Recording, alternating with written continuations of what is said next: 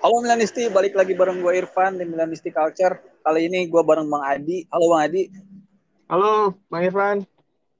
Gimana nih Bang, selama beberapa hari ini ketika AC Milan kalah lagi ya di Liga Champions, menjadi bulian di beberapa media sosial. Gimana pendapat lu Bang? Iya, ya itulah uh, konsekuensi dari uh, kekalahan ya. Pasti timnya dibully sama haters, sama fans klub lain yang satu liga sama kita. Ya udah terima aja nggak, nikmati aja gitu kan, ketawain aja. uh, serunya jadi fans bola kan gitu kan, nggak apa-apa. Yang penting kita kalah menang tim kita ya kita tetap dukung lah, gitu nggak yang gue heran itu kenapa ya fans tim lain itu kayak menjadikan tim kebanggaan mereka itu sebagai patokan untuk Milan gitu. Padahal Milan sendiri ya emang baru balik lagi ke UCL dan kita sebagai fans juga tahu kalau ini tuh belum apa-apa gitu untuk musim ini di Liga Champions ya karena skuad yang belum terlalu dalam ya dan kualitas juga yang masih kurang untuk level UCL tapi kayaknya mereka tuh kayak lah Milan balik ke UCL cuma jadi ngebadut doang itu kayak kayak jadi aneh aja sih menurut gua. Uh, iya sih, ada sedihnya mereka ngomong kayak gitu. Maksudnya kita, gua nanggepin itu jadi kayak, aduh, tim gua dikelecehin begini. Tapi nggak apa-apa ngap gitu, karena kita fans Milan dari awal semua udah tahu kan bahwa Milan di musim ini di UCL itu adalah musim pembelajaran gitu. Karena ya kita nggak ber, berekspektasi tinggi lah ya gitu kan kita ekspektasinya cuma lolos grup nggak lolos grup pun ya udah nggak apa-apa. Musim ini buat pengalaman dan uh, mudah-mudahan musim depan masuk UCL lagi dan kita bisa berbicara banyak gitu. Walaupun dalam sepak bola masih ada tiga pertandingan apa pun sebenarnya masih bisa terjadi. Tadi gue baca di di uh, grup juga ada ada apa uh, kemungkinan lah bagaimana Milan bisa lolos. Dan itu menurut gue walaupun kecil ya bisa aja terjadi gitu ya kita mana hmm. tahu kayak Atalanta musim lalu kan tiba-tiba dia bisa lolos. Semua udah bilang dia dari awal ngebadut tapi ternyata dia lolos. Ya bisa aja Milan juga begitu musim ini. Ya siapa yang tahu kita tunggu aja. Masih ada tiga pertandingan sisa masih ada sembilan poin yang bisa diraih ngap. Gitu. Jadi kita tetap dukung aja. Kayak tadi gua ngomong di grup ya kita fans Indonesia ini ya siapin kuota. Jangan lupa pasang alarm udah gitu aja nonton betul betul karena gimana ya nggak kayak definisi badut itu kayak apa sih gitu padahal kan kalau menurut gue ya badut UCL itu ya oh, tim-tim yang emang jadi langganan UCL tapi nggak bisa ngapa-ngapain gitu dan nah, selama iya. tujuh musim absen di Liga Champions kan Eh, nggak uh, ada tim lain yang menambah gelar Liga Champion juga kan. Jadi kayak kayak mereka tuh kayak nyindir diri mereka sendiri gitu yang di mana kayak Milan disebut badut padahal kita juga baru baru nongol juga di UCL dan mereka juga tahu kualitas squad Milan tuh ya kayak gini gitu. Aneh aja sih definisi badut itu kayak kayak liar aja gitu. Iya betul. Jadi kayak uh, lebih ngambang lah. Sebenarnya ya kita uh, fans Milan pasti dengan segenap hati belain tim kita dong gitu ya mereka juga pasti dengan segenap hati uh, ngeledekin kita gitu ya. Begitu aja lah terus nggak nggak apa-apa. Yang penting kita tetap dukung tim kita aja gitu. Ya dan kemarin juga kan yang paling tersorot menurut gue ya penampilan Leo yang nggak kayak biasanya gitu. Dan uh, ada selentingan ya memang kalau Leo itu harus ada pergantian sih di babak kedua maupun dia uh, lagi bagus-bagusnya tetap aja harus diganti. Dan kemarin kan Rebic lagi cedera ya. Nah, ada kabar nih yang paling update katanya Rebic uh, udah sembuh nih. Menurut lo untuk lawan Bologna besok kira-kira tetap Leo atau ke Rebic nih? Uh, menurut gua uh, tetap Leo nggak apa-apa nggak karena kadang satu pertandingan uh, seorang pemain nggak top nggak apa nggak perform itu nggak bisa dijadikan patokan dia harus segera langsung diganti gitu dengan pemain lain ya karena kalau kita lihat rata-rata dia musim ini Leo itu di tim dan di timnas itu lagi gacor-gacornya gitu. Dan menurut gue tetap pasang dia jangan sampai uh, bikin dia hilang momentum ngap gitu. Ini ini momentum dia momennya dia. Jadi pasang aja nggak apa-apa. Toh Rebic baru banget sembuh. Dan gua rasa itu agak riskan sih kalau pasang dia di awal gitu. Nah, tetap Le Leao aja terus sama si Giroud kan. Nah bisa gantiin Leao kalau memang nggak berkembang permainannya di babak kedua. Atau uh, Rebic bisa gantiin Giroud. Atau iya Ibrah juga kan tersedia kan buat buat pertandingan lawan Bologna kan. Jadi uh, ininya banyak gitu. Apa opsinya banyak. Tapi gua rasa tetap Leo aja di starting gitu nggak iya dan yang paling um, update juga nih ada kabar kalau Leo mau diperpanjang sampai 2026 kan kontraknya habis 2024 ya nah ini kayak um, kebijakan dari manajemen yang kayaknya nggak mau mepet-mepet pemain gitu untuk untuk perpanjangan kontrak nih nggak Betul, betul. Nah, gua rasa ini uh, manajemen belajar lah ya. Mereka bisa belajar dan mereka berbenah gitu karena uh, kita lihat udah udah berapa berapa pemain uh, inti kita apa key player kita yang tanda kutip berulah nih gara-gara uh, manajemen tunda perpanjangan mereka. Sebenarnya nggak tunda sih ya kayak kasus Casey juga kan ternyata Maldini udah berusaha perpanjang itu dari berapa dua tahun lalu apa satu setengah tahun lalu ya gitu. Jadi memang uh, gua rasa manajemen dalam hal ini belajar ngap gitu. Jadi um, apa ya mengamankan lah jasa jasa jasa pemain-pemain yang yang kita tahu mereka ini lagi lagi ini nih lagi top form semua nih gitu, lagi bagus-bagusnya semua dan mata tim-tim gede itu semua tertuju sama mereka gitu. Jadi kayak Leo sekarang dari awal musim kayak Theo kayak uh, siapa? Uh, Benacer Tonali gitu ya. Lagi bener-bener gacor-gacornya pasti semua mata tertuju kepada mereka nggak bukan kita doang sebagai fans gitu. Hmm. makanya klub-klub gede kan pasti kan mulai mulai ngelirik-lirik kan. Nah yang kayak gini nih yang harus uh, diantisipasi dulu sama uh, Maldini dan Masara gitu. Jadi kalau memang ada kesempatan walaupun kayak si Leo masih berapa tiga tahun lagi ya kalau memang dia mau perpanjang setuju perpanjangan ya kenapa enggak gitu ngap gitu. Dan gue setuju banget sih memang ini yang harus dilakukan dari dari uh, dulu sebenarnya. Cuma ya nggak apa-apa kita kalau kita kecolongan dua tiga pemain ya nggak apa-apa. Cuma nextnya kalau bisa jangan yang seperti ini gitu. Kalau bisa ya diamankan sejak sejak inilah sejak awal lah ngap sejak dini gitu ngap. Hmm sekali lagi ya uh, keputusan Maldini untuk mempertahankan pemain itu dan menjual pemain rasanya kayak tepat gitu nggak terlihat ketika kita um, melepas Hakan Cahanoglu dan Donnarumma kayaknya memang ya udah nggak sejalan aja gitu dan secara permainan juga kita kayak nggak terlalu kehilangan. Nah Betul. kalau ngomongin ke Leo kan uh, kemarin tuh kan sampai sempat ditukar ya mau ditukar sama James Rodriguez sama uh, ditambah duit gitu kan dan ternyata manajemen malah uh, narik Leo dari uh, penjualan pemain gitu kan di bursa transfer. Betul. Nah, menurut ini udah keputusan tepat dari manajemen ataukah memang kayaknya Leo tuh memang harus dijual sih gitu.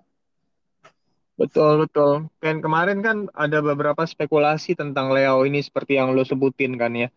Dan uh, gue sebagai fans sih sebenarnya kemarin kayak menerka-nerka terus uh, kayak apa uh, sempet sempet bertanya-tanya lah gitu nggak kita sebagai fans pasti kan begitu kan.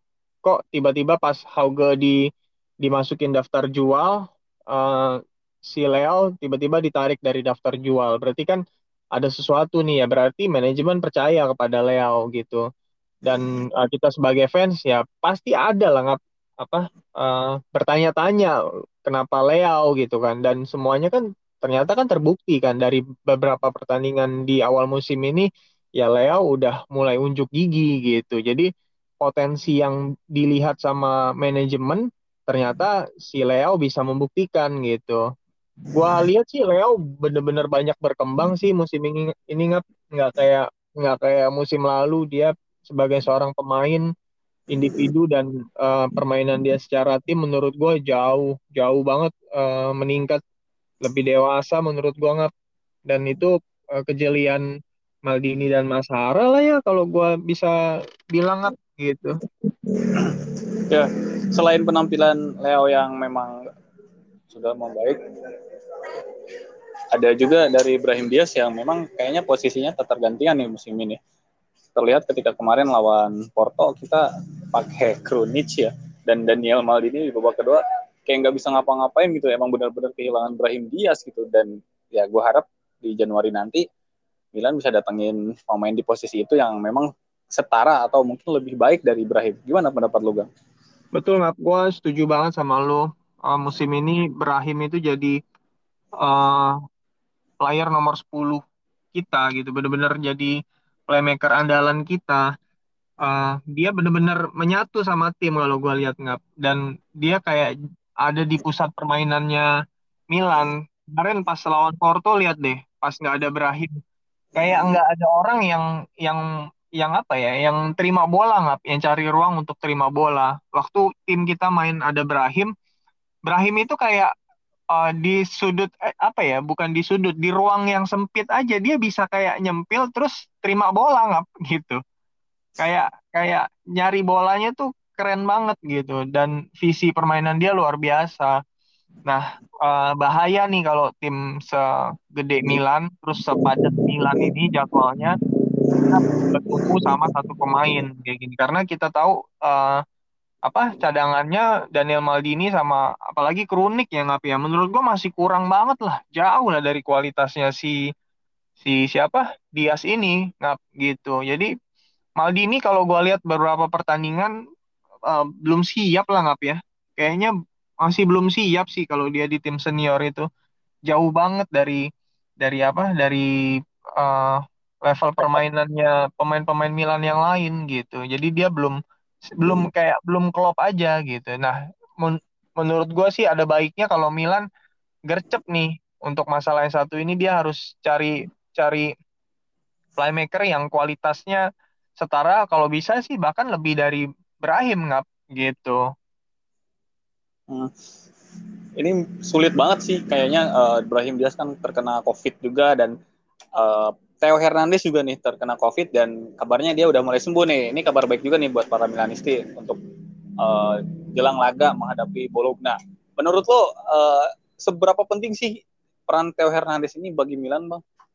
Aduh, Theo ini uh, penting banget, ngap dia ini luar biasa sih masih belum tergantikan Balotore juga kemarin main ya gitulah masih belum terlalu bisa gantiin si Theo karena Theo ini uh, membantu serangan itu luar biasa bagus banget nggak gitu. Jadi uh, apa ya jadi kayak contoh dia kayak beberapa pertandingan terakhir aja bisa bisa terima bola uh, jadi di tengah gitu. Jadi dia bikin pemain-pemain Milan itu punya opsi untuk ngoper itu banyak ngap gitu. Bukan cuma satu dua pemain tapi Theo itu jadi opsi untuk uh, untuk serangan yang lebih baik gitu ya. Dan kayak... mudah-mudahan menurut apa mudah-mudahan uh, begitu dia sembuh ya dia langsung bisa fit dan uh, bisa top form lah ya di pertandingan lawan Bologna ini. Itu ngap. Hmm. Lagian kan status Balo juga um, masih 24 tahun ya umurnya. Menurut gue ya masih ada waktu lah untuk berkembang dan dia juga levelnya level timnas Senegal gitu ya. Bareng Mane kan. Dia kalau di timnas uh, inti terus gitu dan menurut gue ya potensinya aja sih yang belum keluar kalau untuk um, kualitasnya menurut gue ada sih dia. Betul betul. Setuju sih gue ya mudah-mudahan uh, kayak kayak gini kan dia dapat menit bermain ya itu uh, jadi jadi ya bagus lah buat dia nggak gitu jadi bisa bisa nunjukin performa dia di tim gitu hmm. kalau ngomongin sisi kiri dan nggak ngomongin sisi kanan kayaknya kurang adil nih kabarnya nih Casieho nih yang bakalan dijadiin starter untuk menghadapi Bologna. Gimana pada batu? Apakah kesempatan itu masih ada?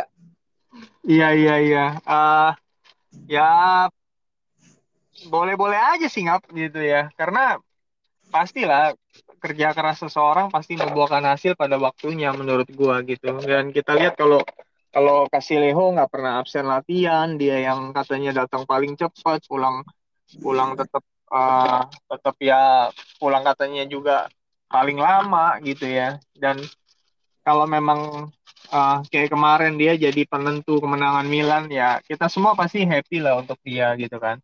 Dan uh, kalau memang minggu ini ada kesempatan buat dia starter ya kenapa enggak gitu. Memang memang udah waktunya buat dia lah gitu. Hasil kerja keras dia ngap dan itu harus diapresiasi. Ya sebagai fans mah apa ya? Uh, kita dukung aja lah dan mudah-mudahan begitu dia dipasang ya dia ada di uh, levelnya dia gitu. Yang seperti ditunjukin lawan Verona kemarin ngap. Gitu. Mudah-mudahan ada keberuntungan lah buat dia. Gitu ngap. Hmm, kasihan juga kan makers ya kayak terlalu digenjot terus gitu. Kayaknya harus emang dulu lagian kan kita bakalan menghadapi Porto lagi gitu minggu depan untuk laga hidup mati ya nggak ada salahnya Casio yang dimainkan. Betul betul betul. Gila makers mulu. Mesiasnya juga nggak nggak sembuh uh, jadi ya kasihan aja gitu. Eh, padahal gue udah belain habis-habisan ya waktu Milan datengin Mesias nyatanya baru main sekali doang dan langsung cedera lagi. Aduh kayak Oke. Okay. iya makanya. Nah, selain Castillejo yang emang menit bermainnya jarang banget nih, ada Matteo Gabbia yang memang jarang juga dapat menit bermain. Hari ini dia ulang tahun yang ke-22 tahun. Gimana nggak menurut lo uh, potensi seorang Gabbia di Milan? Uh, Gabbia ini ya ya kita tahu lah ya dia seorang back tengah dan uh, back tengahnya Milan ada tiga orang yang kualitasnya nggak main-main ngap gitu. Ya jadi buat Gabia ini ya dia harus latihan dengan keras dan harus sabar lah ya. Pemain muda kayak dia mah kita tahu lah kalau ada di klub gede kayak Milan ini dengan pemain yang kualitasnya mumpuni ya dia harus bersabar dan usaha nunjukin uh, kualitas dia ngap gitu. Kalau kalau memang kayak kasus Castillejo ini kalau memang waktunya buat dia udah ada dan dia siap, ya dia pasti dipasang gitu nggak. Kalau waktu kalau kesempatannya aja tapi dia belum siap ya udah bye bye gitu. Makanya dia sebisa mungkin di umur dua-dua ini dia dia harus uh, siapkan diri dengan benar-benar matang nggak gitu. Hmm. Sekalian belajar gitu ya dari para seniornya sekarang. Betul, mumpung pemain back Milan itu bagus-bagus ya. Itu kesempatan buat dia belajar. Ada Maldini juga kan. Gitu hmm. dia bisa nanya-nanya dong. Enak buat dia. Apalagi kan Pioli juga sebetulnya dulu waktu masih aktif bermain ya seorang back dia juga. Nah iya betul. Jadi ya dia tahu banget lah. Uh, makanya kan si begitu si siapa? Si Tomori ke ke Milan juga dia kaget. Gila sampai sebegininya seorang back itu uh, harus mempersiapkan diri di, di pertandingan gitu. Maksudnya sedetail ini pergerakannya aja ya harus harus benar-benar di diatur ngap gitu seorang back di Itali itu. Jadi nggak main-main gitu loh ngap. Ya. Nah, untuk lawan Bologna nih, kira-kira prediksi starter dari lu seperti apa nggak? Siapa aja gitu pemainnya? Uh, kiper kiper menurut gua masih Tata Rusanu lah ya si Tata. Terus kalau back uh, mudah-mudahan uh, Kier sama si Tomori lagi back kanan Calabria back kiri. Ya kita lihat lah ya kalau Leo udah fit mudah-mudahan Lea uh, Theo. Terus sayap kiri menurut gua Leo aja lagi. Uh, apa uh, gelandang Tonali sama Casey boleh sih kalau menurut gua. Atau ya Benacer juga boleh. Atau sebenarnya kalau tiga tiga lima dua itu sebenarnya bisa juga tau nggak? Gitu ya. Ibra sama Giroud atau Leo sama Giroud gitu. Sebenarnya bisa-bisa aja gitu. Ya sayap kanan uh, ya kita tahu lah siapa nggak kasih Leo gitu AMF-nya siapa nggak AMF nah itu dia yang gua agak ini. Mungkin kalau pakai eh, tiga lima dua gitu tanpa AMF tiga tiga gelandang itu ya Benacer Casey sama Tonali gitu Benacernya agak depan mungkin bisa nggak ya mungkin ya tapi nggak tahu juga. Pernah dicoba sama si Pioli nggak tuh di latihan? Kalau memang enggak ya berarti si uh, Maldini lagi kan itu buat ngisi posnya Brahim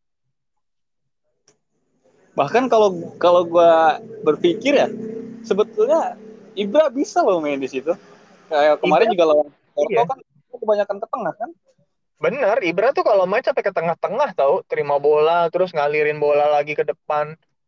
Sebenarnya bisa, cuma uh, fit kah seorang Ibra gitu. Takutnya terlalu dipaksain ototnya pecah lagi. Iya takutnya dia jadiin playmaker empat bulan absennya. iya main berapa menit? Absennya empat bulan dua tiga empat bulan kan? Aduh capek juga nungguinnya ngap gitu. Kita tuh butuh sosok seorang Ibra lah walaupun dia begitu begitu kan. Maksudnya um, mainnya sedikit tapi kan ya kita butuh butuh sosok Ibra lah di tim kita. Itu ngap. Hmm dan untuk musim ini juga kayaknya pencetak gol Milan tuh nggak nggak terlalu mengandalkan Ibra ya, kayak merata aja gitu ya. Betul, betul. Nah, kira-kira nih uh, prediksi skor dari lu berapa nih untuk melawan Bologna? Bologna menurut gua ya 0-2 sih kayaknya nggak. 0-2 ya. 0-2. Soalnya ini Tata belum clean sheet nih. iya, nah makanya nih mudah-mudahan uh, si Kier, pokoknya backnya lah yang dipasang itu bisa bisa support Tata nih gitu. Karena ngeri juga begitu di shoot kayaknya agak agak gimana ya? Kayak kayak gampang banget kebobolan gitu nggak Iya kayak kalau gue berpendapat ya ketika kipernya Tata tuh kalau misalkan gol udah apa uh, peluang gol tuh udah 90% tuh emang emang udah 90% gitu kayak. Iya. Udah ya gol aja. gol aja gitu ya. Kayak ya, kemarin juga pas yang Ve lawan Verona juga itu strikernya nendangnya ke tengah loh nggak sebenarnya. Hmm. Gitu. Cuma ya karena refleks dia agak kurang aja. Mungkin kalau Maignan mah ketepis itu. Gitu.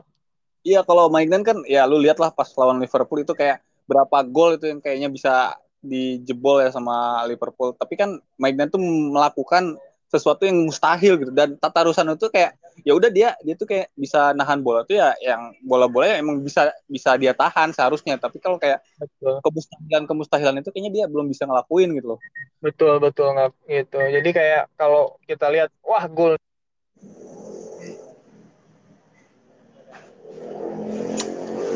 Suaranya hilang nggak Halo? Halo, Ngap. Ada nggak? Ada, ada, ada. Oh iya. Jadi kan gitu. Jadi kalau kalau si Tata kan begitu di shoot oh gol ya udah gol gitu. Tapi kalau si Maignan ini wah gol nih. Eh ternyata kan ketepis gitu. Sering banget dia begitu nggak dari awal musim gue lihat. Gitu ya itu jadi pembeda ya. Eh, beda beda pemain ya beda kualitas lah.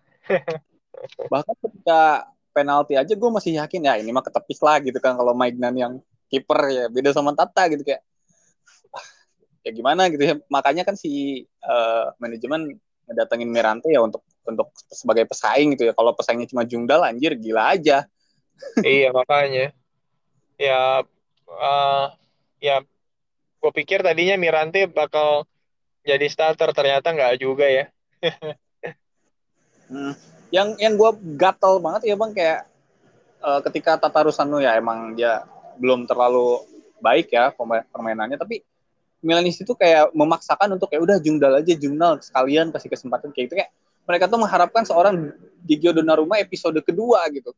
Yang di mana malahan ya kalau lu lihat klasemen Primavera AC Milan tuh di dasar klasemen loh nggak berarti kan apa ya uh, kualitas pemain Primavera ini ya memang masih jauh untuk bisa diberikan kesempatan di tim utama. Betul betul, setuju banget. Karena uh, gimana pun kalau kita cari uh, Gigio Donnarumma apa episode kedua mah ya susah lah gitu. Kita kayaknya nggak bakal ketemu lagi uh, Gigio Donnarumma kedua dalam mungkin ya belasan sampai 20 tahun ke depan nggak gitu. Dia tuh kasus langka gitu, seorang pemain yang yang bener-bener bibit unggul lah di masa muda dia gitu. Ya kita nggak bisa sebagai fans nggak bisa berharap itu terulang lagi gitu. Ya kita punya kiper bagus sekarang ya cuma sayangnya lagi cedera udah gitu aja gitu. Ya kita ber, berdoa aja kiper kita uh, apa bisa perform terus gitu. Si Tata ataupun siapalah yang dipasang nantinya gitu. Dan berharap juga nanti back-backnya juga bisa support kipernya pastinya gitu nggak? Hmm, ya. Sebagai yang terakhir nih, uh, kira-kira apa aja pesan dari lu untuk para Milanisti menyambut uh, pertandingan melawan Bologna nanti, bang? Uh, pertandingan Bologna ya mudah-mudahan ah buat buat fans ya, buat teman-teman Milanisti ya, ya tetap dukung aja, uh, jangan ya kritik boleh tapi jangan berlebihan, keluarin pendapat boleh kan, unek-unek mah boleh aja gitu, cuma jangan berlebihan, jangan toksik kalau bisa, ya tetap dukung Milan pertandingan demi pertandingan, terus support terus uh, apa akun-akun fanpage-nya Milan uh, di ya gitu nggak Oke deh, uh, Bang Adi, uh, makasih ya buat waktunya nih. Sama-sama nggak. Ya semoga Milan tetap uh, tiga poin ya karena Napoli ini emang benar-benar ganas nih dengan Osimhen-nya ditambah ada Juventus yang kayaknya mulai menang nih walaupun skornya tipis-tipis terus ya dan Inter kayaknya ya emang uh, konsisten gitu untuk musim musim ini gitu kan. Ya udah, betul. Gua Pan pamit dan Bang Adi pamit. Forza Milan. Forza Milan.